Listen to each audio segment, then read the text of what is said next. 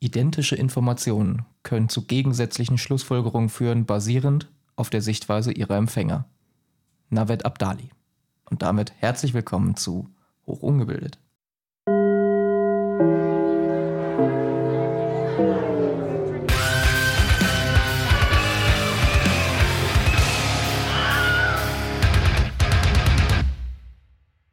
Ja, wir haben Folge 9 erreicht. Wir machen bald die zweistellige Zahl voll, freue ich mich sehr drauf.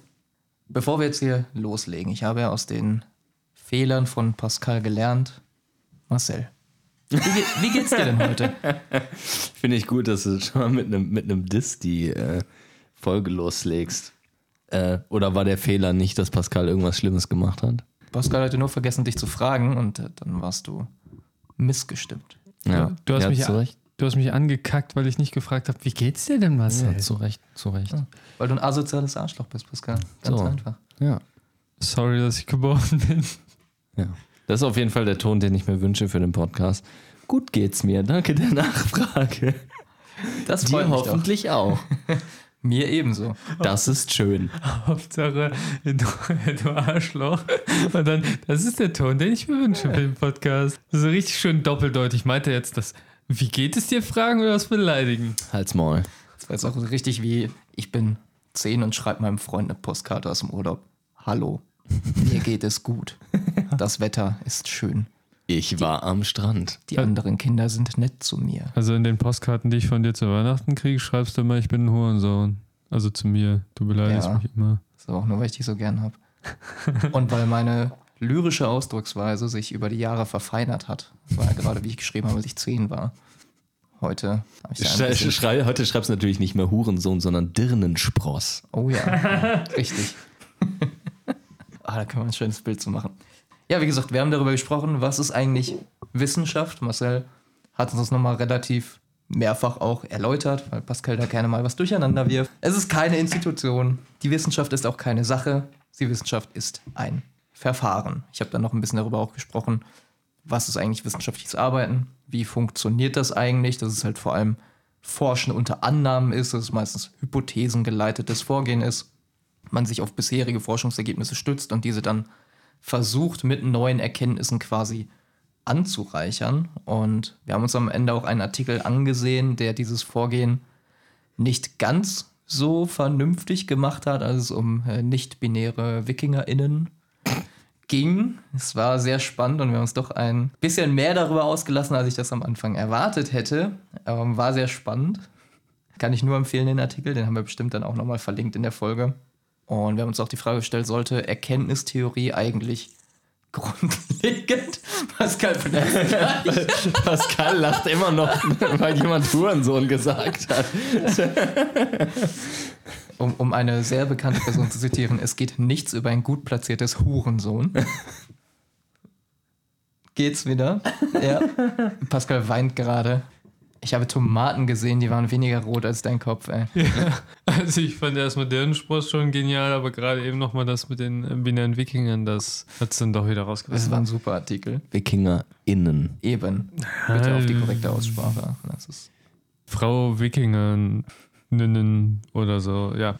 genau die. Ja, wie gesagt, bei Erkenntnistheorie waren wir alle uns sehr einig. Es ist wichtig, dass wir das halt schon möglichst früh auch optimalerweise in der Schule beispielsweise lehren, damit die Leute einfach da auch mal ein Verständnis für entwickeln. So haben wir gesagt, das ist für die Gesellschaft schon sehr wichtig. Und wir kamen abschließend auch auf das Thema, wo ist Wissenschaft eigentlich fehlbar? Wissenschaft hat halt viele Quellen, wo es zu Fehlern kommen kann. Und mit diesen Fehlerquellen wollen wir uns so ein bisschen beschäftigen, weil Pascal ja auch gefragt hatte, auf die Frage, wie interpretiere ich denn eigentlich eine Studie richtig? In einem Satz habe ich gesagt, das kann man nicht in einem Satz zusammenfassen. Und warum das ist, werden wir heute dann sehen. Ein Satz reicht da definitiv nicht aus. Es gibt viele Aspekte, wie man richtig interpretiert. Und es gibt auch Dinge, die dafür sorgen, dass wir halt eben falsche Interpretationen treffen. Das wird das Thema der heutigen Folge sein. Wir werden uns mit Cognitive Biases beschäftigen, also kognitiven Verzerrungen. Du hast Cock gesagt. Die Betonung war nur leicht gewollt. Aber vielleicht erstmal so eingehend, was ist eigentlich eine kognitive Verzerrung? Das wird Du musst dich drauf einstellen. Also Das jedes Mal, wenn du das Wort sagst, ich ziehe das durch. Also erst, was ist ein kognitive Bias, was ist eine kognitive Verzerrung? Es ist eine systematisch fehlerhafte Neigung beim Wahrnehmen, Erinnern, Denken oder Urteilen. Das heißt, in einem dieser Prozesse wird man bewusst systematisch durch einen gewissen Effekt, den man halt auch dann nachweisen kann, in irgendeiner Art und Weise verzerrt in seiner Wahrnehmung. Das passiert meist unbewusst. Häufig fällt einem das dann so im Nachhinein auf, gerade wenn man diese Effekte auch kennt. Ne? Wir haben es gerade auch gesagt. Das erste Zeichen dafür, dass du kein Psychopath bist, ist, wenn du selbst reflektiert bemerken kannst, ja, jetzt wo ich diesen Effekt kenne, das passiert mir auch manchmal. Solltet ihr euch denken, nee, sowas passiert mir nie, vielleicht mal ein bisschen mehr sich selbst hinterfragen. Dann bist du ein Narzisst. Höchstwahrscheinlich. Ja, es gibt eine sehr lange Liste an Cognitive Biases. Die gehen wir jetzt nicht alle durch. Da sind allein, wenn man die Wikipedia-Dinger durchgeht, über 50. Gibt noch ein paar mehr. Ich würde ein paar davon heute auf jeden Fall vorstellen. Würde aber, bevor ich jetzt mal so die interessanten, die ich rausgesucht habe, die sich halt vor allem damit beschäftigen, wie interpretiere ich beispielsweise Forschungsergebnisse, das sind alles Effekte, die da eine Rolle spielen, würde ich halt euch mal vorab fragen, habt ihr denn irgendeinen Bias, der für euch besonders interessant ist, besonders relevant, weil ihr ihn häufig seht, den ihr einfach besonders lustig findet? Ich habe da einen. Ähm, wir haben mal in der Uni dasselbe Fach Komplexität und Entrepreneurship besucht. Ne? Ja. Ähm, und da hatten wir tatsächlich auch stark das Thema Cognitive Biases. Äh, wie ist Mathe in die Wirtschaftswissenschaft reingekommen? Ähm, wie entsteht Laserlicht? Äh, Warum auch immer? Komple komplexe Systeme, Chaostheorie. Wo hat Wissenschaft Grenzen? Und dieses Buch habe ich mal mitgebracht hier. So. Ja, ich wollte gerade sagen, Ähm. letzten Mal hast du irgendwie auf den Tisch gehauen und Flo hat dich angemault, aber jetzt kannst du es mal für die Zuhörerschaft machen, damit sie mal sehen, was für ein Wälzer das ist. Wie sehen, aber Einfach- mit den Ohren. Einmal kurz für die Leser. Wie viele Seiten hat das Buch? Das Buch Alle. hat, warte mal, ich gehe mal auf die, das Buch hat laut Inhaltsverzeichnis, hat das Buch 580 Seiten und das Schöne ist, ähm, für die Klausur musst du circa 500 Seiten von dem Buch können, inhaltlich. Aber es hat auch Bilder. Ja, aber, aber das, also es war tatsächlich krass. Das, das Fach, das hat wirklich viel von dir abverlangt, inhaltlich. Aber es gibt hier ein bestimmtes Bias, das war nämlich das Thema, ähm, was ich ganz interessant finde. Und das gibt es auf Seite 50, das nennt sich Herding. Herding. Ähm, Im Deutschen ist es, glaube ich, Mitlaufen. Ähm, und äh, dieses Bias sagt folgendes aus, und das begegnet vielen Menschen häufig. Äh, wir orientieren uns an anderen. Und wenn jemand mit einer Sache Erfolg hatte, versuchen wir sie nachzuahmen. Im Glauben, dass unsere Situation dadurch genauso wird, obwohl äh, zum Beispiel das ein Bias ist, weil erstens deine Umstände müssen nicht dieselben sein wie die Person, die Erfolg mit etwas hatte. Beispiel, du holst dir ein Haus, machst aber Schulden. Ein anderer Typ hat mal ein Haus gekauft, hat aber äh, mehr Geld ausgeben können, weil er das geerbt hat ähm, und hat ein ordentliches Haus. Du musst das Haus sanieren, hast kein Geld dafür und wirst insolvent gehen. Ja, dann war die Situation nicht ähnlich. Du hast jemanden nachgemacht und dich selber in die Scheiße geritten. Ganz interessant an diesem Bias zum Thema Wissenschaft und so weiter, dazu komme ich gleich auch, ist aber eher das Thema Mitläufertum im Sinne von, es ist nicht nur Nachahmen, was eine Person macht, sondern auch sehr oft so wie Schafe in der Herde nachmachen, was eine Gruppe macht. So, wenn eine Gruppe dir etwas sagt, dann muss das ja stimmen. Da gab es auch, ich weiß nicht, ob das Milton-Experiment war oder ein anderes, da hat mal jemand ein Experiment gemacht mit Leuten, die er in einen Raum gesetzt hat. Eine Person war Subjekt, der Rest waren Schauspieler. Da waren verschiedene Linien an der Wand und eine Linie war klar viel länger als die anderen. Und als die Leute gefragt wurden, was die größte, die längste ähm, Linie ist, haben alle nicht diese Linie genannt, sondern eine andere. Und man hat nachweisen können, dass dann die Person, die eigentlich Subjekt war und nicht wusste, dass die anderen Schauspieler sind, mit den anderen die falsche Linie ausgesucht hat, obwohl offensichtlich war, dass es eine falsche Linie ist, dass es nicht die längste Linie ist, einfach weil, weil dieser Masseneffekt so stark da ist. Ich habe neulich ein ähnliches, also da wurde offensichtlich der gleiche Bias untersucht, äh, ähnliches Experiment gesehen. Da wurden Leute in einen Raum gesetzt, war quasi ein Wartezimmer. Mit Aufstehen, ja. Genau, die wurden äh, quasi eingeladen, an der Studie teilzunehmen, wurden dann in so ein Wartezimmer gesetzt, aber das Wartezimmer war schon Teil der Studie, die wurden dann quasi auf Film aufgenommen. Es, es, es kamen halt ein paar Leute erst in, in diesen Raum, die eingeweiht waren und äh, quasi Teil der forschenden Gruppe waren. Und ähm, als dann die ersten Versuchs die erste Versuchsperson reinkam, dann wurde immer irgendwie so, so eine Klingel geläutet oder ein Geräusch gespielt und dann sind die, die eingeweiht waren, sind aufgestanden und haben ihre Formulare weiter im Stehen äh, ausgefüllt Und dann hat es nochmal gebimmelt, dann haben die sich wieder hingesetzt. Ist darin geendet, dass äh, alle das mitgemacht haben und am Ende haben die die Leute, die Anfang, also die eingeweiht sind, die am Anfang mit dabei waren, haben die aus dem Raum rausgeholt, sodass nur noch die neuen Leute dabei waren und die sind trotzdem dann alle noch äh, aufgestanden bei diesem Klingeln, obwohl keiner einen Plan hatte, warum die es gemacht haben. Ja, also keiner konnte begründen, warum und äh, so übertragen sich dann äh, bestimmte Traditionen zum Beispiel. Ähm, was hat das jetzt mit Wissenschaft zu tun, außer dass es wissenschaftlich untersucht wird? Naja, wenn du eine Studie, da gibt es jetzt mehrere Biases, die zusammenspielen, ich werde jetzt nur auf den Herding-Teil eingehen, wenn du jetzt mehrere Forscher hast, die dasselbe erforschen und was ähnliches rausfinden, selbst wenn es Bullshit ist, selbst wenn die vielleicht ähnliche Parameter nehmen, vielleicht auf, auf falschen Annahmen arbeiten, dadurch, dass mehrere Leute diese Sache machen, diese Sache erforscht haben, glaubt man die Information eher. Da geht es jetzt auch in Richtung Confirmation Bias und so weiter, aber im Grunde genommen, was die Masse macht, macht man auch. Wenn andere zum Beispiel sagen, ich erforsche, was weiß ich, äh, warum Blätter grün sind, weiß man natürlich, aber wenn zehn Forscher sagen, ich mache das, dann sagt der Elfte auch, tendenziell will ich das auch machen. Bei uns im Studium hat sich das darin gezeigt, dass die meisten Leute Personalwesen, Marketing und Management vertieft haben, weil machen ja die meisten, also mache ich es auch. Äh, warum Leute überhaupt BWL studieren, machen die meisten, mache ich auch. Das ist schon ein, so ein Herding-Ding. Und äh, in Forschungsstudien ist das auch die Interpretation, was andere tendenziell in diesen Ergebnissen interpretieren, die ich in meinen Umfragen rausbekomme, das werde ich tendenziell auch interpretieren. Hat einen riesen Einfluss. Ist natürlich jetzt ein bisschen schwammig, man muss jetzt noch andere Effekte reinzählen, aber das ist jetzt nur der Teil von den ganzen Biases, der halt Herding ist. Marcel, hast du einen Lieblingsbias oder einen Bias, über den du gern sprechen möchtest? Also betroffen bin ich erstmal vor, von allen, das vorangestellt. das ist sehr selbstreflektiert. Aber der, der mir am meisten Spaß macht, ist der, auf Englisch sagt man Outgroup Homogeneity Bias oder Effekt. Ähm, Effekt das dreimal schnell hintereinander. Akupunktur individuell. Das, das war schon dreimal. Das klingt so ein bisschen nach LGBTQ. Ja, pass auf. Ich komme gleich drauf. Also, ähm, was ist das? Also erstmal Outgroup ähm, sei mal abzugrenzen von In-Group. Ne? Also jeder und jede von uns läuft durchs Leben und fühlt sich zu irgendwelchen Gruppen zugehörig und grenzt sich von irgendwelchen Gruppen ab. Ja? Die, zu denen ich zugehöre, zum Beispiel, ich bin Deutscher und kein Tscheche. So, dann sind die Tschechen meine Outgroup und die Deutschen meine In-Group.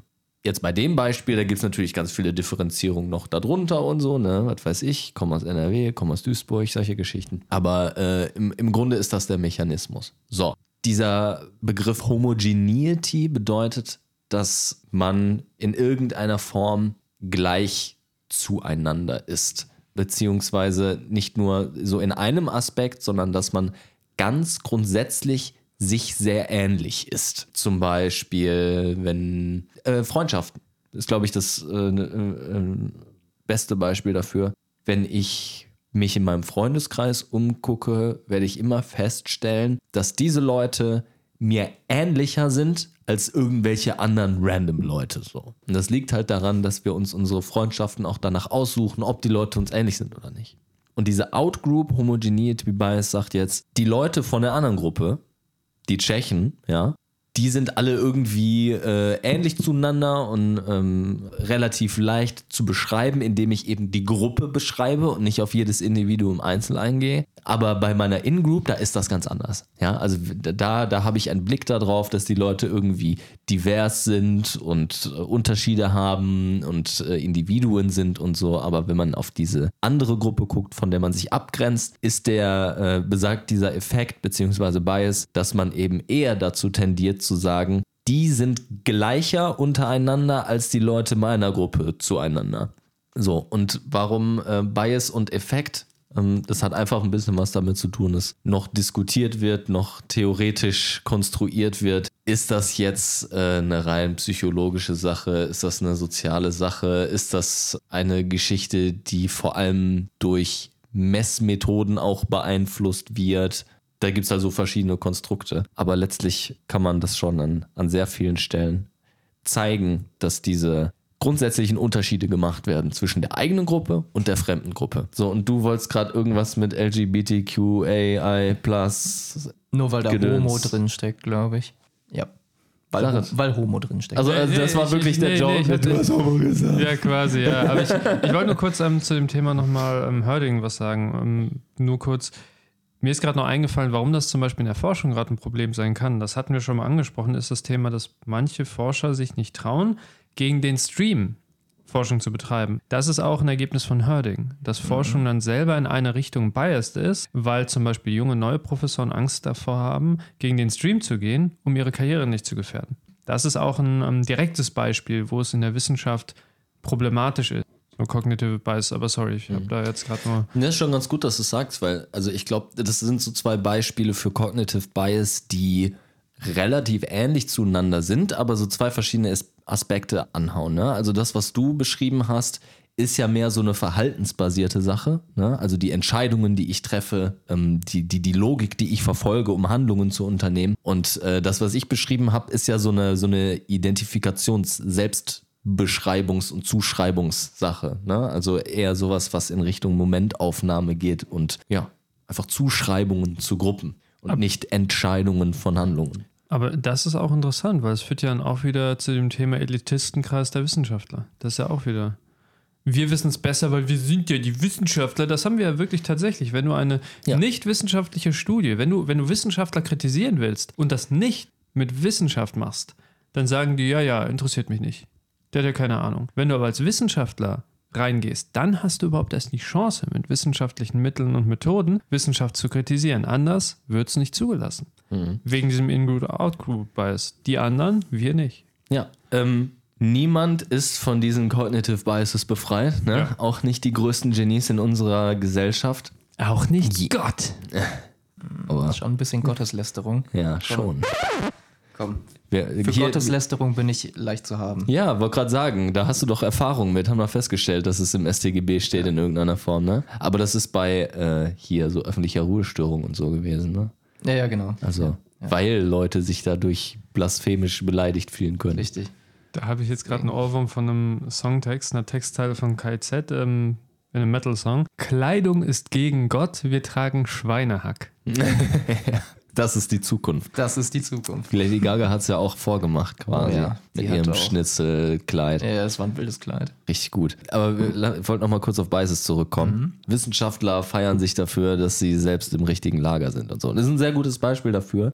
Und das gibt es halt nicht nur in der Wissenschaft, sondern ganz grundsätzlich, glaube ich, da, wo Menschen viel investieren, da spielen dann auch noch ganz viele andere Biases eine Rolle, da, wo ich Zeit investiere, wo ich Mühe investiere und wo meine Identität liegt, das sind Dinge, die ich versuche als, als Wahrheiten zu behandeln in meinem Leben. Als äh, wahr, gut und richtig.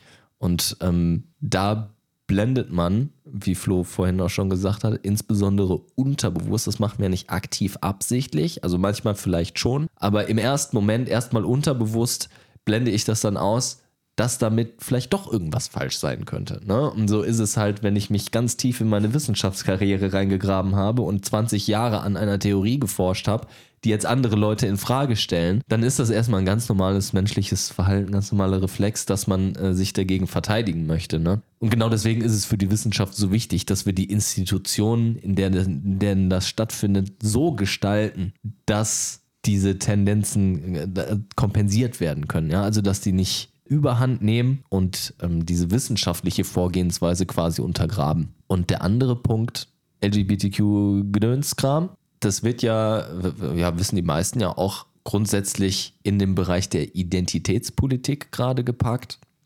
Und da haben wir es schon, ja. Da ist die Identität im Namen.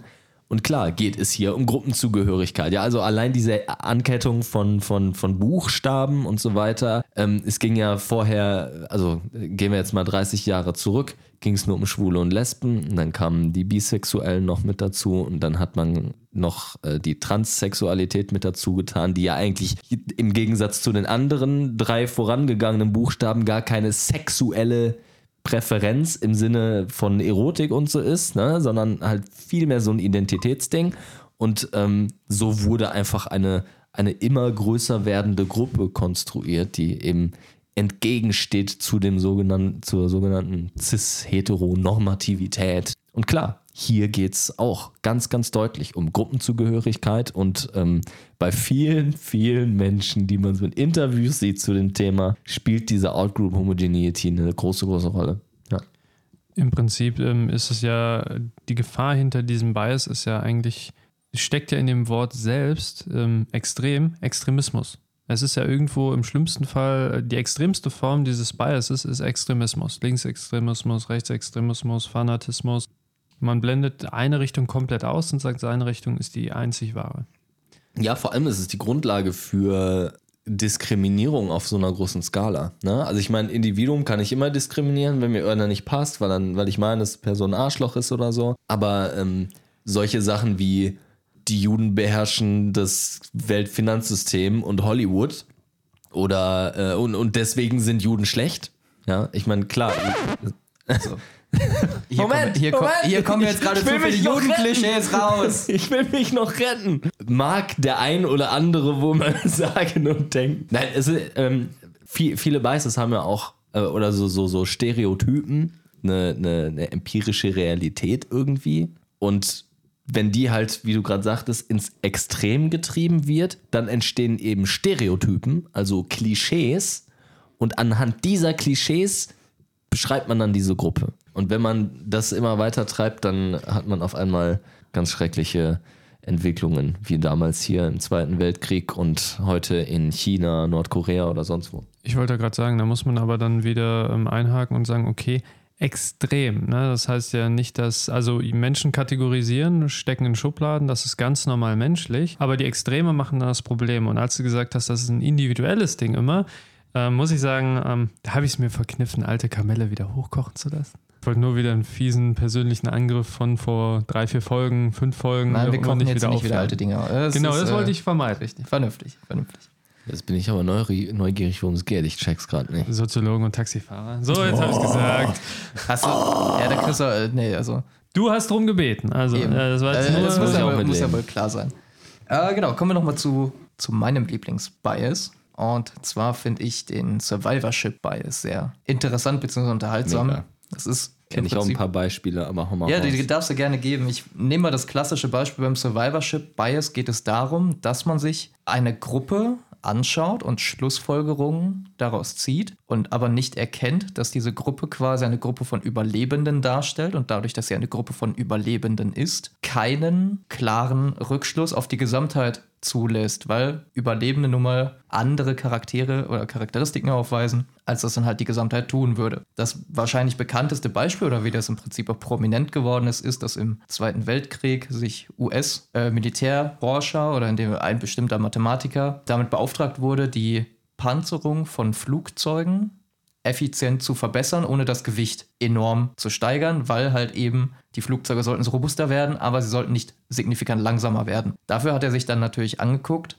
welche Stellen sind besonders wichtig an einem Flugzeug, welche sind besonders schützenswert. Und sein Gedanke war, ich darf mir jetzt nicht die Flugzeuge angucken, die aus einem Einsatz zurückgekehrt sind und gucken, wo sind die getroffen worden, weil das nun mal die Flugzeuge sind, die zurückgekommen sind. Das heißt, dort, wo die besonders viele Einschusslöcher haben, ist es nicht relevant, diese Panzerung zu schützen, weil sie nicht kritisch ist. Das heißt, dieser Mathematiker hat anschließend ein Modell entwickelt, das auch sehr starken Einfluss auf das US-Militär genommen hat. Das wurde ewig lange unter Verschluss gehalten, dieses mathematische Modell, das dann halt berechnet, wo es quasi am wahrscheinlichsten oder am wichtigsten ist, diese Stellen zu schützen, weil sie sonst halt zu einem kritischen Abschuss führen. Und gesagt, man hätte irrtümlicherweise darauf kommen können, okay, da wo besonders viele Einschusslöcher in unseren zurückgekehrten Flugzeugen sind, wird scheinbar son- besonders häufig hingeschossen. Wir werden diese Teile verstärken und hätte dadurch dann quasi falsche Annahmen getroffen, weil das halt, wie gesagt, die Flugzeuge werden dort besonders häufig getroffen, stürzen aber nicht ab, sie kehren ja heim. Das heißt, das wäre ein, eine Verzerrung in der Wahrnehmung, dass man denkt, dort wo viele Einschusslöcher sind, muss ich auch mehr Schutz bieten. Marcel, du hattest weitere Beispiele.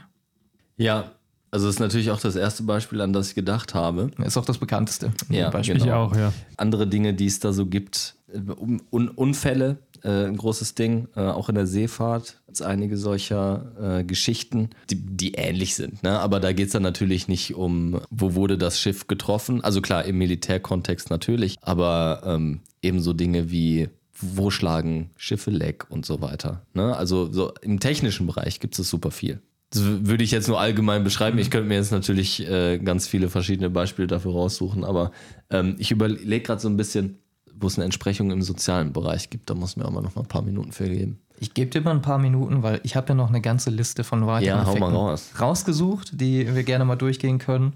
Und sollte dir später noch ein gutes Beispiel einfallen, freuen wir uns dann natürlich. Mhm. Wir fangen mal mit einem an, das Pascal auch, äh, Pascal auch schon sehr gut kennt. Pascal. Pascal. Ja, was war Pascal und Erkennen? Mein Gehirn ist noch Matsche von Freitag. Äh, und zwar der Anker-Effekt. Und zwar geht es beim Anker-Effekt darum, dass ich im Prinzip eine Verzerrung bei der Beurteilung von etwas habe, dadurch, dass ich eine Ankerinformation habe. Das klassische Beispiel, was mir gerade einfällt, wo ich das für mich persönlich, aber zu meinem Vorteil nutze, ist eBay. Wenn du bei eBay einen Sofortkaufenpreis zu deinem Artikel dazu packst, wird jeder Mensch, der mit dir anfängt zu verhandeln, das anhand dieser Ankerinformationen machen. Das heißt, wenn ich sage, ich habe jetzt einen Artikel, ich hätte da gerne 50 Euro für, dann nehme ich einen Preis von 70 oder 80 Euro, sag auf Verhandlungsbasis. Und die Person denkt sich jetzt gut, wenn ich den jetzt auf 50 Euro runterhandel, habe ich ja voll den Schnapper gemacht, weil der wollte 70, jetzt will er nur 50. Und das ist halt für die Person ein, ein Anker, der ihr bei der Beurteilung quasi eine Verzerrung gibt. Der denkt, ah, mega gut, ich habe das richtig runtergehandelt, mega Preis gemacht. Und das wird gerade beim Verkaufen oder im Marketing sehr viel eingesetzt, dass man halt Zahlen nimmt, um einen Anker im Kopf der Person zu schaffen, die für Einordnung oder Beurteilung sorgt. Deswegen gibt es ja auch diese 14,99 Euro Preise, weil halt eine 14 und nicht eine 15 da vorne steht. Richtig. Auch deswegen bei Gehaltsverhandlungen, bei Jobbewerbungen immer hoch pokern mit dem Gehalt. Ähm, Ankereffekte sind halt ähm, grundsätzlich interessant. Man könnte ja zum, ähm, man kann es für alles Mögliche benutzen. Das ist tatsächlich so, du könntest auch sagen, okay, ich will jetzt Leute von irgendeiner Meinung überzeugen.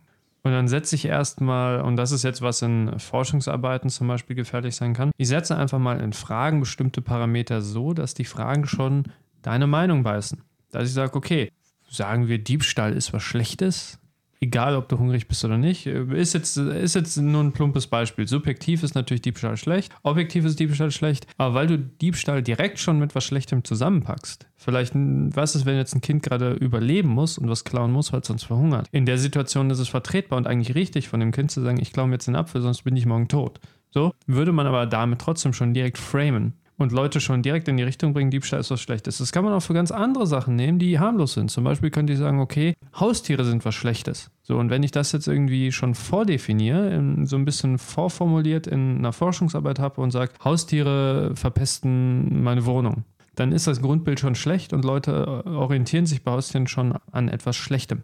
Drastischer ist das, und das ist ein interessantes Beispiel, was ich habe, ist, ähm, in der Grundschule habe ich mal gelernt, auf der Zunge hat man unterschiedliche Regionen, die unterschiedliche Geschmacksknospen äh, haben, beziehungsweise man schmeckt unterschiedlich an den Arealen der, der Zunge. Vorne irgendwie süß, hinten ein bisschen bitter. Ne? Und wenn man jetzt sagt, als Forscher, ich frage mich, wie die die Studie gemacht haben, weil man hat rausgefunden, ist Bullshit, überall schmeckt die Zunge gleich. Aber wenn man jetzt als Forscher sagt, ja hier, wenn du den Zucker hier vorne an die Zunge packst, ist das dann süßlicher? Hm? Ja? Nein? Und dann als Antwort, ja, wie jetzt, wo sie es sagen, so, das, das ist quasi ein Beispiel für Anchoring. Sogar ein Beispiel, was Tatsache ist. Weil wie sollen die denn bitte darauf gekommen sein, dass die Zunge auf unterschiedlichen Arealen unterschiedlich schmecken soll? Also das, das ist nicht Anchoring, glaube ich, sondern ich meine, das müsste der Rosenthal-Effekt sein. Kann auch sein. Aber äh, wie gesagt, die Biases sind ja alle intertwined. Die sind ja, ja, nicht klar. Mhm. Das ist alles immer so, so ein bisschen die gleiche Logik, aber anderes Anwendungsfeld so ein bisschen. Ne? Genau, aber wie gesagt, ich, ich finde halt so manche Beispiele finde ich halt einfach retarded. Ja. Was du ansprichst, ist auch ein Punkt, der mir halt in der Marktforschung sehr viel begegnet ist, was halt Leute nicht kapieren, warum du in einem Fragebogen nicht fragen solltest, wie du zum Beispiel sagst, finden sie Diebstahl schlecht? Das ist eine Frage, die du nicht stellen solltest, weil die Leute dann automatisch geprimed sind. Du fragst, finden sie Diebstahl schlecht? Und ja, der Gedanke geht dir durch den Kopf, Diebstahl ist schlecht. Ist schon die erste Aussage, die du liest. Deswegen ja immer offen fragen, wie stehen sie zu Diebstahl? Ja, ja, genau. Dann Hier von- ist eine Skala von bis 1 schlecht. bis 5. 1 Genau. ist gut, 5 ist schlecht. Genau. Wie, wie ordnen Sie Diebstahl ein? Richtig. Ja. Ich meine, die meisten Leute werden auch sagen, ja, Diebstahl ist schlecht, aber wenn ich frage, finden sie Diebstahl schlecht, dann wird es automatisch negativer ausfallen, als wenn ich das halt offen abfrage. Ich habe übrigens ein paar nice Beispiele noch für Survivorship Bias. Bitte. Wenn man zum, also was es in, in den Wirtschaftswissenschaften und Finanzwissenschaften zum Beispiel gibt, ist, dass vor allem Unternehmen, Banken und äh, irgendwelche Investmentfonds oder so Teil von wissenschaftlichen Untersuchungen werden, die nicht pleite gegangen sind. Also pleite gegangene Fonds, Unternehmen, was weiß ich, Organisationen, NGOs, die äh, werden meistens, also nicht meistens, das ist natürlich falsch, aber der Bias geht halt in die Richtung, solche äh, Dinge eben nicht zu berücksichtigen in wissenschaftlichen Studien, was natürlich dann eine Verzerrung zugunsten der Erfolgreichen ist. Ne? Ähm, anderer Punkt ist, ist, dass auch ähm, Dinge wie Staaten und gesellschaftliche Institutionen und so weiter dem, dem gleichen Bias un unterliegen. Also man sich vor allem damit beschäftigt, was ist denn heute hier und jetzt? Ja, und äh, zum Beispiel relativ wenig ähm, Forschung betrieben wird, also wurde von, äh, also wie, wie genau sind denn die Institu sahen denn die Institutionen aus von den Staaten, die kaputt gegangen sind? Ne? Und äh, wie, welche Rolle haben die Institutionen da gespielt? Anderer Punkt ist zum Beispiel noch Architektur. Und das finde ich ganz interessant. Ähm, da habe ich auch bei mir gemerkt, also bei mir kommt das mega häufig vor, dass wenn man so durch die Stadt läuft, ist ja äh, gerade hier in Deutschland, halt durch Kriegszerstörung und so weiter, so ein richtig krasser Mix zwischen alter und neuer Architektur. Und das liegt nicht nur daran, dass früher fancier gebaut wurde, sondern es liegt halt auch daran, dass die hässlichen Hütten von früher halt einfach weggekloppt wurden und heute nicht mehr stehen, ja. Das heißt, hässliche Häuser und so, das gab es früher alles auch schon. Allerdings, äh, ja, wurden die halt platt gemacht, eben aus dem Grund, weil sie hässlich sind. Und da, dadurch entsteht eben die Wahrnehmung, hey, früher haben die aber irgendwie sexier gebaut und mehr Sinn für Ästhetik gehabt und so, wobei das gar nicht unbedingt stimmen muss das Gefährliche an dem ähm, Survivorship Bias ist halt auch wirklich, wie du es gerade beispielhaft genannt hast, für die Fonds, wenn wir uns als Unternehmen nicht angucken, wie Misserfolge aussehen, sondern nur die Erfolge, dann basieren wir unsere Entscheidungen nur auf einer Seite der Medaille. Wir wissen also gar nicht, was Folgen sein können, weil wir uns nicht das Risiko angucken, sondern nur den Gewinn. Vollkommen richtig. Deswegen sagt man ja auch häufig, du kannst halt aus Fehlern anderer lernen und du solltest aus den Fehlern anderer lernen. Und das wird aber dann im Sinne des Survivorship Bias häufig vergessen. Was, der hat doch auch mit Kryptomillionen gemacht? Ich werde auch ein Krypto-Bro. So ungefähr. Ganz genau. Das geht vielleicht auch schon ganz gut in den nächsten Bias mit rein, den ich da gerne anführen würde, wo ich mir äh, zu 1000 Prozent sicher bin, dass ihr gute Beispiele dafür habt. Und zwar illusorische Korrelation. Korrelation dort sehen, wo keine ist. Heißt, ich sehe einen Zusammenhang zwischen Dingen, der auch nachgewiesen werden kann mit der Berechnung der Korrelation. Ich kann Korrelation für Dinge berechnen. Das ist halt der berühmte Spruch, Korrelation ist nicht Kausalität. Ich kann so einen Zusammenhang für Dinge entweder sehen oder aber auch rechnerisch nachweisen, ohne dass sie zusammenhängen. Als Statistiktutor musste das jedes Jahr aufs Neue machen, immer wieder. Und wir hatten immer das gleiche Beispiel, wo wir eine Korrelation berechnet haben für die Bienenpopulation in den USA und die Scheidungsrate in South Carolina. Und es kam eine sehr hohe Korrelation raus, was bedeuten würde, dass mehr Bienen zu mehr Scheidungen führen oder andersrum wenig Bienen, wenig Scheidungen. Wo man sich jetzt logischerweise erklären kann, ja, das wird jetzt vermutlich nicht zusammenhängen ich wollte gerade sagen, das, das kann doch gar nicht sein. Wenn mehr Bienen da sind, gibt es mehr Blumen, dann können mehr Blumen verschenkt werden und dann sind die Frauen doch glücklicher. So also kann man dann am Ende. Eigentlich ähm, genau falsch rum. Ja, also so kann man dann halt für alles eine Erklärung finden. Aber das ist, was häufig passiert. Das Beispiel ist sehr offensichtlich, wo man sagen kann, gut, da, da wird es nicht so sein, aber es gibt genug Beispiele und vor allem auch sehr häufig im Journalismus wird das dann halt verwendet, dass man Zusammenhänge gefunden hat und sich versucht, irgendeine kausale Erklärung dafür rauszusuchen. Ein weiteres sehr bekanntes Beispiel ist das zwischen Störchen und Geburten. Das heißt, in Regionen, wo es viele Störche gibt, gab es früher auch viele Kinder. Das heißt, wir wissen ja alle, der Storch, der bringt die Babys. Haben wir jetzt nachgewiesen, ne, kann man zeigen. Wird wohl so sein. Wird wohl so sein, ne? korreliert ja zumindest miteinander. Ein brandaktuelles Thema, eine brandaktuelle Korrelation, die, die ich finden durfte, wo ich sehr lachen musste, ist der Zusammenhang zwischen gefärbten Haaren und Übergewicht.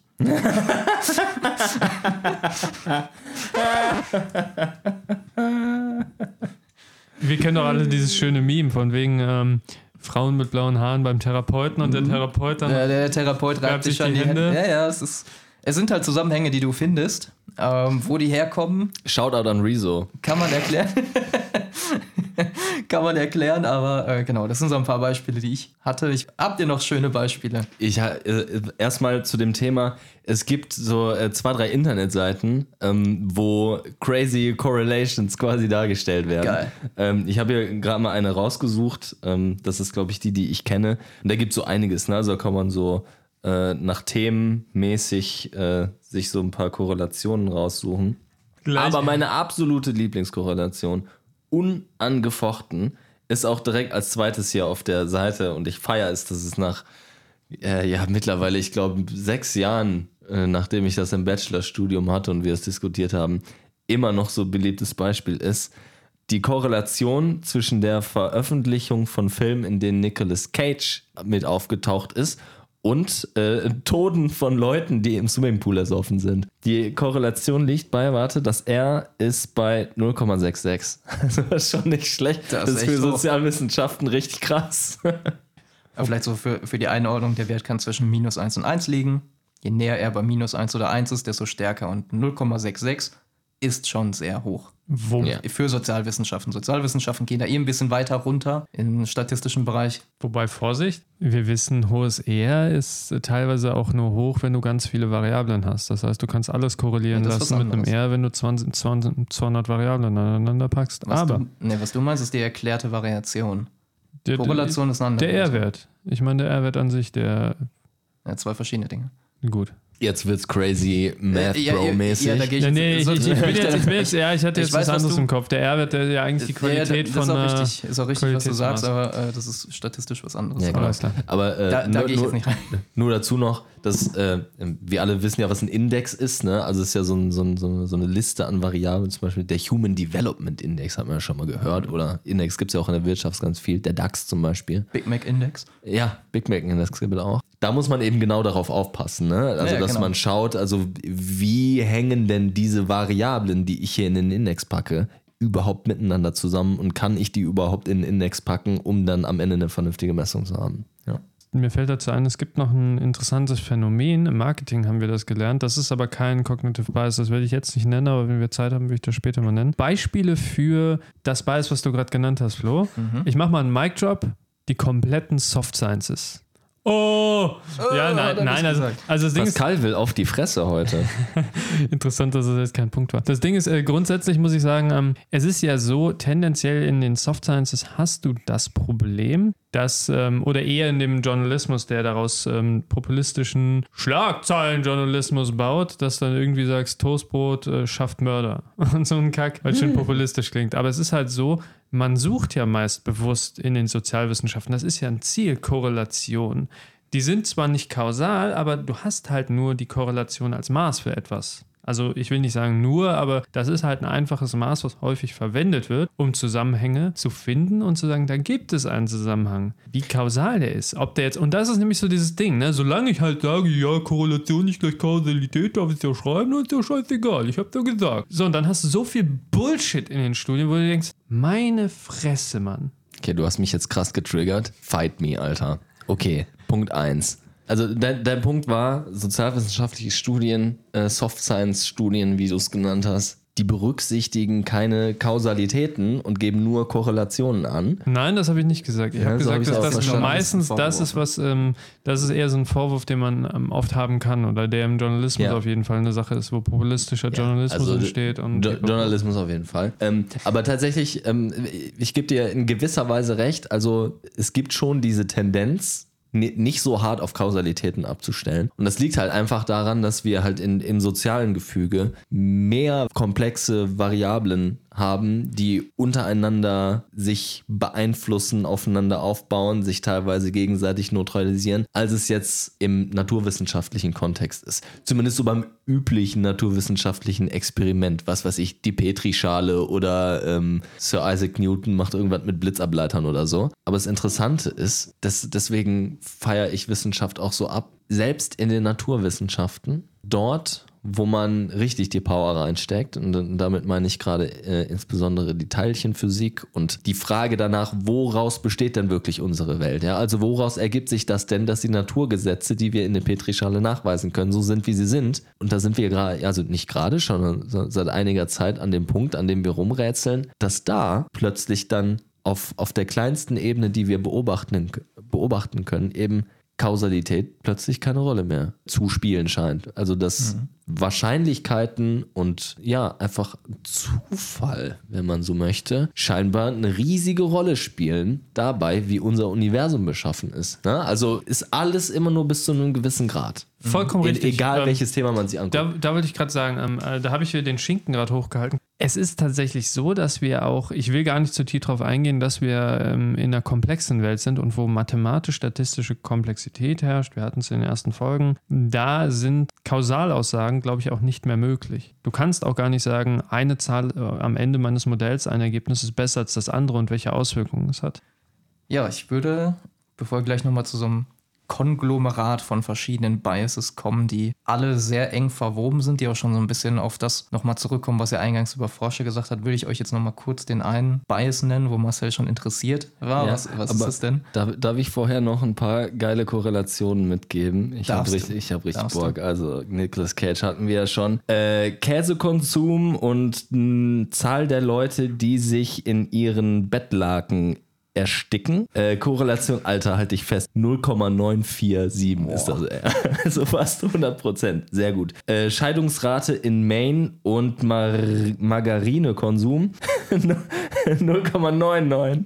Richtig gut. Also Ehepaare, niemals Margarine konsumieren. Richtig. Äh, Wenn das- ihr in Maine wohnt, keine jetzt, Margarine. Jetzt noch das letzte, weil es gibt einfach zu viele geile. Das Alter von Miss America und ähm, Morde, die mit Dampf, heißen Gasen oder heißen Objekten gemacht wurden. 0,87. Ja. Not bad. Also Leute, Not haltet euch in Acht vor Kaffeemaschinen und Margarine. Aber ernst gemeinte Frage, wenn Korrelation nicht gleich Kausalität ist, wie kann man Kausalität überhaupt nachweisen? Es gibt verschiedene Wege, wie du das machen kannst, aber wenn ich dir jetzt eine reinhaue und du Schmerzen dabei erleidest, Also, Bruder, also, Also- Korrelation ist jetzt nicht Kausalität. Wer sagt denn, dass du Schmerzen hast, weil ich dir eine reingehauen habe? na, also, es also, kann es ja gibt, sein, dass ich Nervenzuckung kriege Ja, oder so. die- spontan die- irgendwie Tumor Ja. hat sich ausgebreitet. also ich so. sag mal, ein reines Folge-Wirkungsprinzip kannst du in vielen Dingen nachweisen. Also wir können auch gucken, jedes Mal, wenn ich eine reinhaue und du dann Schmerzen gespürt hast, ja, die Korrelation kann ich berechnen. Ne, Also wir können es auch zum Beispiel über biologische Dinge nachweisen. Ja, du hast Rezeptoren in deinem Körper, die Schmerz wahrnehmen. Es ist und eher diese werden ausgelöst von meiner Faust.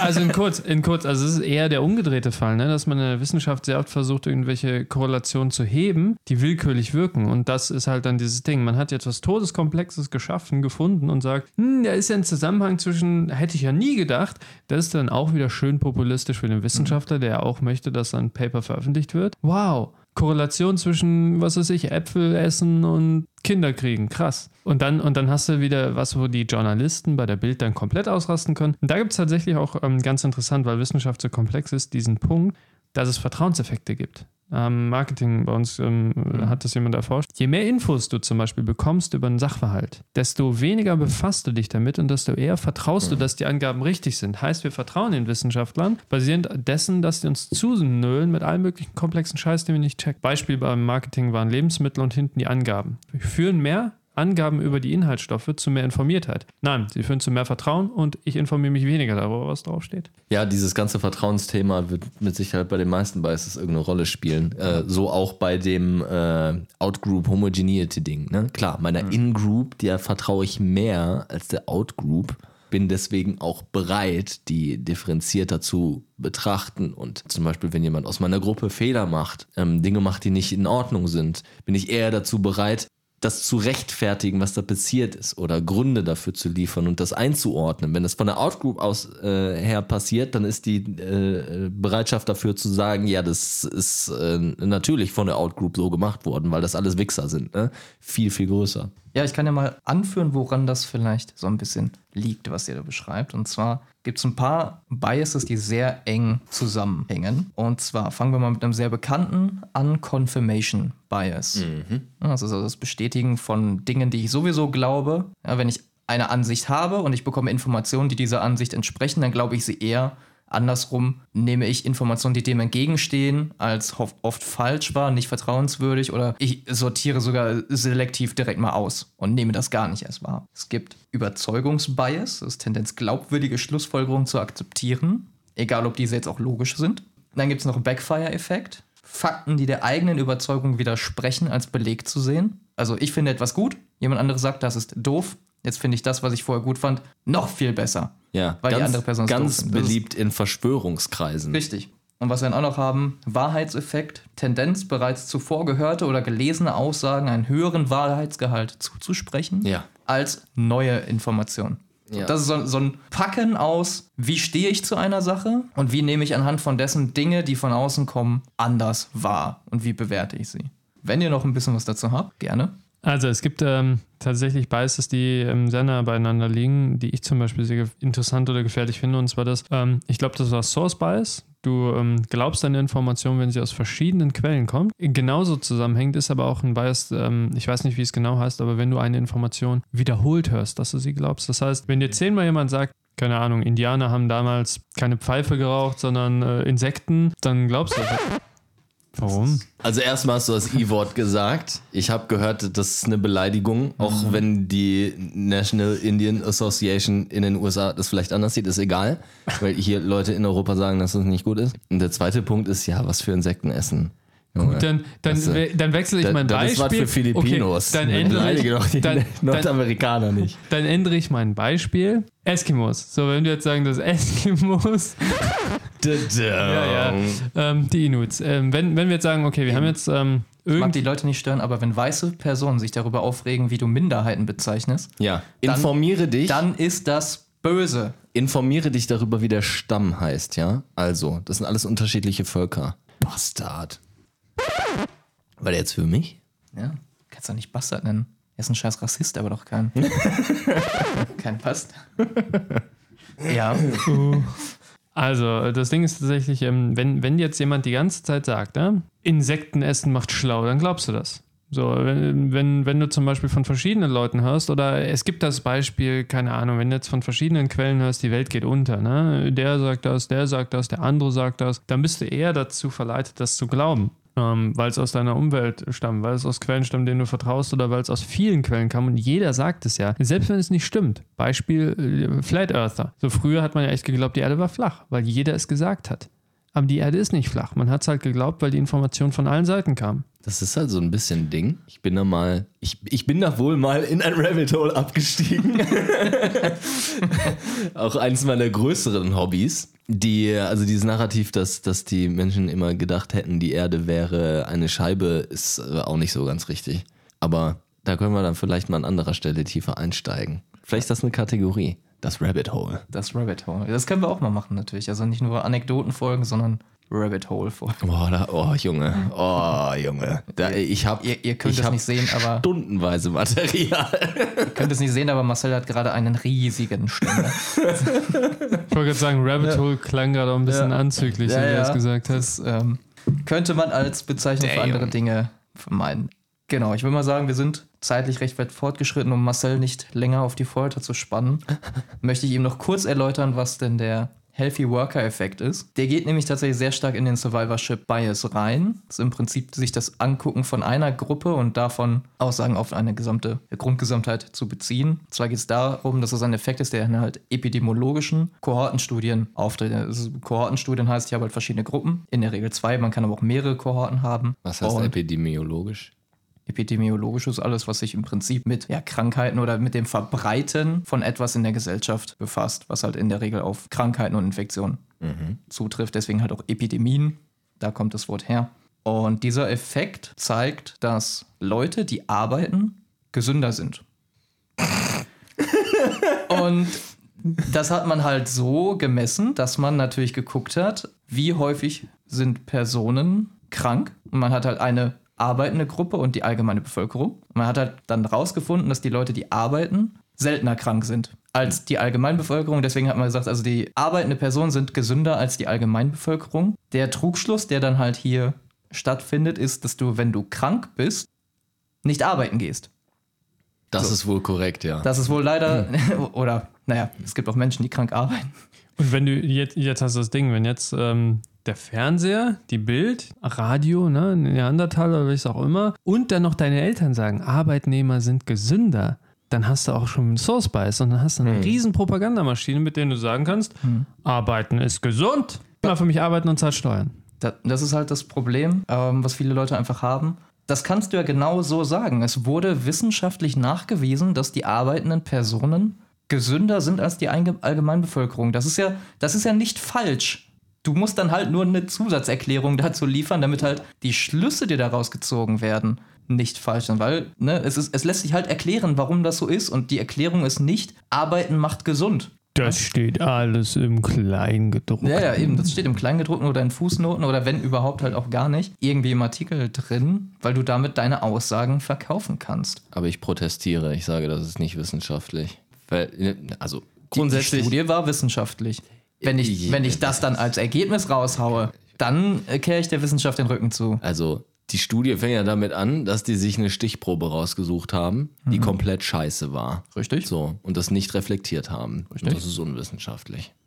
Das ist mein Claim. Das ist aber wieder so schwammig, weil alles, was die gemacht haben, entspricht der wissenschaftlichen Methodik, nur dass die bei der Auswahl ihrer, okay, haben, jetzt kann man sagen, haben die irgendeine wissenschaftliche Methode zur Auswahl ihrer Stichprobe gewählt? Haben sie das nicht gemacht, ohne wissenschaftliche Kriterien, kann man es ankreiden. Haben sie es gemacht, dann ist es trotzdem saubere Wissenschaft nach den Prinzipien der Wissenschaft, auch wenn es trotzdem schlecht, schlampig gearbeitet ist. Ja, deswegen würde ich euch an dem Punkt äh, in, in beidem widersprechen. Es gibt ja nicht wissenschaftlich und unwissenschaftlich, sondern aus meiner Sicht war das, ein wissenschaftlich. Spektrum. Genau, es ist ein Spektrum. Es geht darum, sie haben schlechte Wissenschaft betrieben, aber sie haben Wissenschaft betrieben. Deswegen ne, würde ich auch nicht sagen, nein, die haben, die haben nicht saubere Wissenschaft betrieben. Sie haben aber auch nicht unwissenschaftlich agiert, sondern sie haben schlechte Wissenschaft betrieben, aus meiner Sicht. Aber wie gesagt, soll jetzt auch gar nicht mehr groß. Okay, hast mich überzeugt. Ich nehme einen Punkt zurück. Perfekt. Mich auch. Dann haben wir es. Wie gesagt, soll jetzt auch nicht groß Thema sein. Das war jetzt mal so ein, so ein Einstieg in dieses Thema, wo wir mal gesehen haben, es gibt viele Verzerrungen. Wir haben sehr viele noch gar nicht mit reingenommen. Aber deswegen, da kann man noch, wenn es für euch interessant ist, mehr Folgen daraus machen. Falls ihr euch zum Beispiel fragt, was ist eigentlich der IKEA-Effekt? Das weiß ich, das weiß ich. Oh, ja, wir spoilern hier nicht, ne? Aber ne, es gibt halt sehr viele Effekte, die sind sehr lustig. Das war jetzt heute alles sehr, ähm, gerade für Interpretation von, also muss jetzt nicht Wissenschaft, aber Interpretation von Informationen, die ich bekomme und das Bewerten von Informationen. Das war heute so der Fokus. Es gibt viele andere Dinge, die, die werdet ihr ständig sehen. Ihr werdet wahrscheinlich täglich mit mehreren solcher Dinge konfrontiert werden. Aber da wir schon zeitlich vorangeschritten sind, würde ich da heute dann mal nicht mehr noch weiter einsteigen, sondern wir widmen uns unserer allseits beliebten Lieblingskategorie. Wir ziehen jetzt den Bullshit der Woche immer noch mal nach vorne, damit wir vielleicht noch Cancel-Punkte sammeln können, je nachdem, was für ein Bullshit Pascal hier wieder anführt. Ich möchte ihm diese Punkte hier nicht nehmen, deswegen ziehen wir das jetzt nach vorne. Wir kommen also zum Bullshit der Woche. Wer hat einen für mich? Ich. Und zwar, wir hatten ja schon zweimal das Thema Gewerbeanmeldung und da ist ein riesen Rattenschwanz dran. Wenn euch das jemals interessieren sollte, können wir von mir aus auch gerne eine Folge, wie gründe ich denn offiziell Ich- eine niemand? Wenn, wenn ich eine Ähm. Folge über Finanzamtformulare machen muss, dann werde ich mich umbringen. Okay? Also Leute, votet für die Folge. Wenn ihr wollt, bei 50 Likes bringen wir uns um. Im Livestream. Suicide Squad, let's go! Warte, warte, warte, ich finde ihn, ich finde ihn hier. Genau, also ähm, tatsächlich geht mein Bullshit wieder um so eine Pisse, nämlich Geschäftskonto äh, eröffnen. Da gab es jetzt, ich halte mich kurz, eine Sache, die mich richtig abgefuckt hat. Denn für die Gewerbeanmeldung, ja, du kannst das Formular ausfüllen und abschicken, ohne deine Kontodaten zu haben, aber eigentlich wäre es gut, wenn du deine Kontodaten hast, um dich beim Finanzamt zu melden. So, jetzt willst du dein Konto öffnen, dann schreiben die in die Formulare, wahrscheinlich kannst du auch sagen, haben wir nicht bekommen, aber schreib mal deine Steuernummer rein, die du als Gewerbe noch nicht bekommst, wenn du dich noch nicht beim Finanzamt gemeldet hast, wofür du eigentlich ein Konto bräuchtest. Danke, Deutschland. Also ja, ich glaube, am Ende kannst du trotzdem einreichen, kriegst dann halt die Nummer später und machst es dann hier und da, aber dass diese beiden Formulare quasi verlangen, was der andere dir erst gibt, wenn du das, was du gerade ausfüllst, abgegeben hast, ist schon retarded. Hervorragend. Ich liebe die Bürokratie in Deutschland. Ja, ich selber habe auch ein Bullshit, etwas, was mich persönlich sehr aufgeregt hat. Ich bin Football-Fan seit sehr, sehr vielen Jahren und es finden dieses Jahr wieder Spiele in Deutschland statt. Der Ticketverkauf ist in der Regel eine Vollkatastrophe. Letztes Jahr war das erste Spiel, da ging es Wartenummer bis ungefähr 700, 750.000, so Pi mal Daumen. So, dieses Jahr zwei weitere Spiele. Ich und meine Kollegen uns angemeldet, in die Warteschlange rein, mehrere Geräte. Was ist passiert? Das Beste, was wir hatten, war Platz 200.000. Ich war mit ein paar Geräten, ich dachte erst, boah, mega, du bist 100, Platz 100, sowieso 1000. Nee, ich war Platz 1 Million. Mit dem höchsten Gerät irgendwie bei 1,1, 1,2 Millionen. Krass. Das ist schon Katastrophe. Und wie gesagt, das sind halt Tickets, die haben da ungefähr 30, 40.000 Plätze, die dann halt an die Allgemeinheit verkauft werden. Das war fürs erste Spiel. Und das zweite Spiel war noch schlimmer, weil da haben die Leute schon aus dem ersten Spiel gelernt, haben noch mehr Geräte rangekarrt. Da ging es dann hoch bis ungefähr 2,7, 2,8 Millionen im Warteschlangenbereich. Mal abgesehen von diversen technischen Problemen, die es dort auch gibt, ist das, was mich eigentlich am meisten stört, dass diese Tickets von Leuten gekauft werden und instant auf Ebay und sonst wo für einen sehr hohen Preis vertickt werden. Ich sag mal, die kosten zwischen 100, 150 in den relativ normalen Plätzen und die gehen auf Ebay Minimum 500 Euro pro Ticket gehen die halt weg. Und das ist, was mich aufregt. Also jeder, der drankommt, kann vier Tickets kaufen. Jeder, der drankommt, wird auch vier Tickets kaufen weil er genau weiß, entweder brauche ich diese vier Tickets für mich und meine Freunde und dann machen wir uns einen schönen Tag, oder ich verkaufe alle vier Tickets, kann mir meinen nächsten Urlaub gönnen, oder mein Topfall, beispielsweise brauche ich nur zwei Tickets, kaufe vier, gehe zum Spiel hin, verkaufe die zwei Tickets, die ich nicht brauche, bekomme also Geld und kann das Spiel live sehen. Und das ist halt etwas, was mich riesig aufregt, wo ich mich frage, also ja, es ist schön, dass sie nur noch vier Tickets zulassen, das war letztes Jahr noch mehr, ich glaube, kommst du bis zu zehn. Sechs war es auf jeden Fall, ich glaube aber bis zu zehn. Kaufen ist ein kleiner Fortschritt, aber dass man das halt nicht personalisiert, damit die halt eben nicht vertickt werden können, check ich nicht. Mhm. Weil die haben auch von der Seite, die das macht, die haben einen Resale, der startet und ich habe mir das aus Spaß angeguckt, weil ich mir dachte, ja, wer ist so dumm und verkauft diese Tickets im offiziellen Resale für den normalen Preis weiter? Niemand. Es gab keine Resale-Tickets, weil die alle auf Ebay landen für den fünffachen Preis. Ja, natürlich. Aber das ist, also das hat mich hart aufgeregt. Ja, das ist auch so ein also bei großen Sportveranstaltungen, WM, haben ja. wir das ja auch alle schon mitbekommen, aber ja. auch äh, viele, vielen großen Künstlern. Ne? Jetzt mhm. das aktuellste Beispiel ist wahrscheinlich Taylor Swift, die ja, ja hier eine Welttour gemacht hat und äh, alle Server zusammenbrechen, mhm. weil alle Swifty sehen wollen. Es war auch angeblich, sind Leute, die dann lang genug in der Warteschlange von diesen NFL-Tickets geblieben sind, danach automatisch in die Taylor Swift-Warteschlange reingekommen. ich weiß nicht, ob das stimmt, wurde mir gesagt, aber fand ich sehr spannend. Fände ich, ich auch dachte, geil, wenn das wirklich die gleiche Bevölkerungsgruppe ja. ist, die es das beides gibt. Ich glaube nicht, aber es wäre eigentlich mega, weil dann hättest du deine Tickets für Taylor Swift vielleicht tauschen können und hättest sagen können, ja, kommt Jungs, ihr wollt eure Frauen eh nicht mitnehmen, dann können die zu Taylor Swift und die Männer, die Männer hier, die, die gucken sich männlichen Football an hier. Das passt doch eigentlich zu, der, ähm, ähm zu unserer Bullshit-Cognitive, äh, zu unserer Kausalitäts-Bullshit-Schleife. Aber kurze Frage. Im generell Ticket-Reselling, mittlerweile auch Konsolen, PS5 und sowas, das ist mittlerweile ein großes Problem. Metallica hatte das auch. Ich habe eine Frage. Warum mehrere Geräte? Also wenn du Warteschleifen Nummer 1000 hast, dann bist du doch Nummer 1000. Warum dann noch mit dem nächsten Gerät 1030 werden? Ähm, weil die Vergabe der Warteschlangenplätze nicht dem First Come, First Serve dient, sondern per Zufall bestimmt wird. Du okay, gehst eine halbe Stunde vorher in die Warteschlange rein mit allen Geräten, die du hast, bekommst dann um Punkt 12 deinen Warteschlangenplatz per Zufall zugelotst. Und deswegen sind mehrere Geräte. Also ja, wenn es First Come, First Serve, dann ist es egal. Da brauche ich keine mehreren Geräte, weil die landen dann später in der Warteschlange. Ne? Jetzt, jetzt, ergibt es einen Sinn, sonst ja, hätte ich mir gedacht, gut, hä, gut. ist doch. freut mich, wenn ich dich erleuchten konnte. Ja, das soweit zu meinem Bullshit. Und ja, deswegen wundere ich mich gerade, Marcel, hast du auch noch einen Bullshit für uns? Also erstmal aktuellster Bullshit jetzt von vor einer Minute. Ich habe jetzt einen Taylor Swift Ohrwurm, mit dem ich jetzt wahrscheinlich eine Woche leben darf. Nice. Aber eine andere, ja, äh, ah, es ist weniger sowas, was mich ähm, sauer werden lässt sondern mehr etwas, was mich irgendwie traurig macht. Im Moment gibt es ja viel Diskussion um Gender Pay Gap und äh, Arbeitsteilung im Haushalt und Rollenbilder und hast du nicht gesehen. Und äh, ich war letztens Teil einer Diskussion, wo dieses Thema auch aufkam, äh, jetzt im Rahmen dieser ganzen Elterngeld soll gestrichen werden äh, vom Bundesfamilienministerium für äh, Haushaltseinkommen unter 150.000 Euro. Da ne, gab es ja Petitionen und Widerstand und hast du nicht gesehen. Und äh, dann ist die Diskussion halt groß um das Thema geworden, dass Elterngeld eines der Mittel des Staates ist, eben zu bewirken, dass Frauen sich mehr äh, und zunehmend in den Arbeitsmarkt integrieren, weil davon ja quasi die Kinder, äh, Kinderbetreuung mitfinanziert werden kann. Die Diskussion ging so ein bisschen hin und her. Am Ende ist es irgendwie da, darauf hinausgelaufen, dass eine Partei eben ja, letztlich Zwang gefordert hat und sehr, sehr einseitig nur alles betrachtet hat und ganz grundsätzlich nämlich diese ganze Elterngelddiskussion auch so ein bisschen als äh, reiche Leute-Diskussion war. Ich komme nicht aus Kreisen, wo es Haushaltseinkommen von auch nur annähernd 150.000 Euro gab. Ja, muss doch sagen, also mich wundert das alles sehr, also was heißt, mich wundert's nicht, aber ähm, ich bin so ein, bisschen empört und traurig darüber, dass auf der einen Seite bestimmte gesellschaftliche Themen, die super wichtig sind, einfach, weil wir einfach langfristig mit Herausforderungen wie demografischem Wandel und äh, all solchen Geschichten, äh, Rentensystem, werden wir sicherlich hier auch nochmal drüber reden. Äh, es wird alles so schwierig, ja. Aber eben nicht für die Leute mit einem Haushaltseinkommen von mehr als 150.000 Euro. Ja.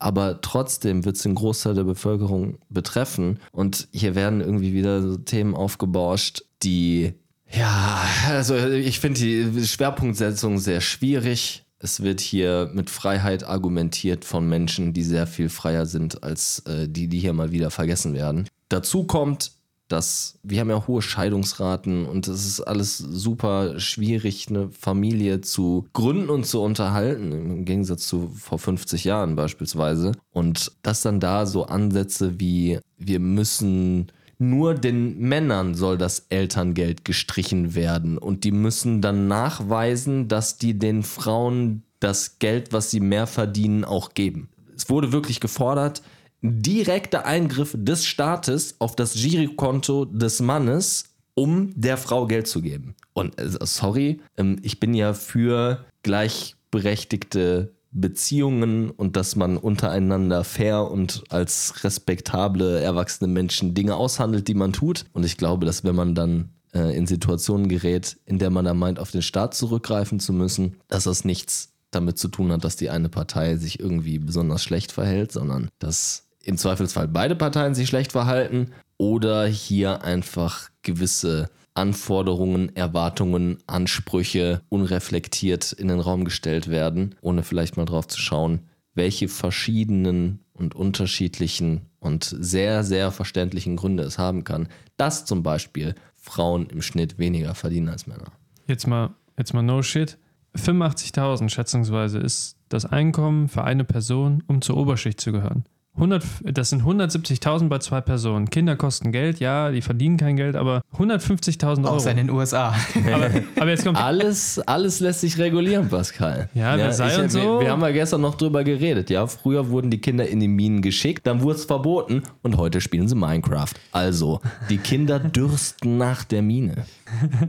ja, aber das Ding ist grundsätzlich, 150.000 ist also knapp vor der Oberschicht für zwei Leute, für ein Paar. Das heißt also, Leute beschweren sich, wie du schon sagst, die sowieso zur oberen Klasse der Gesellschaft gehören, dass sie das mhm. Kind, und das wird dann wieder Bias, ja, emotional, man spielt mit Emotionen der Menschen, dass jeder glaubt, oh mein Gott, Kindergeld, ich krieg kein Geld mehr. Junge, du verdienst 30.000, du wirst sowieso Kindergeld kriegen, du kommst niemals an die 150.000 mit deinem Mann dran und die Leute haben alle Panik und voten dann dafür, um den Reichen ihren Willen zu geben, obwohl es nur die Reichen betrifft, die eigentlich Furz ausmachen der Gesellschaft. Ja, können wir jetzt auch tief einsteigen, warum Eigenes das so ist, wie das dazu kommen kann, dass diese Verzerrung, also da können wir auch von einem Bias mhm. sprechen im Prinzip, gibt. Aber das sprengt krass den Rahmen des Bullshits der Woche.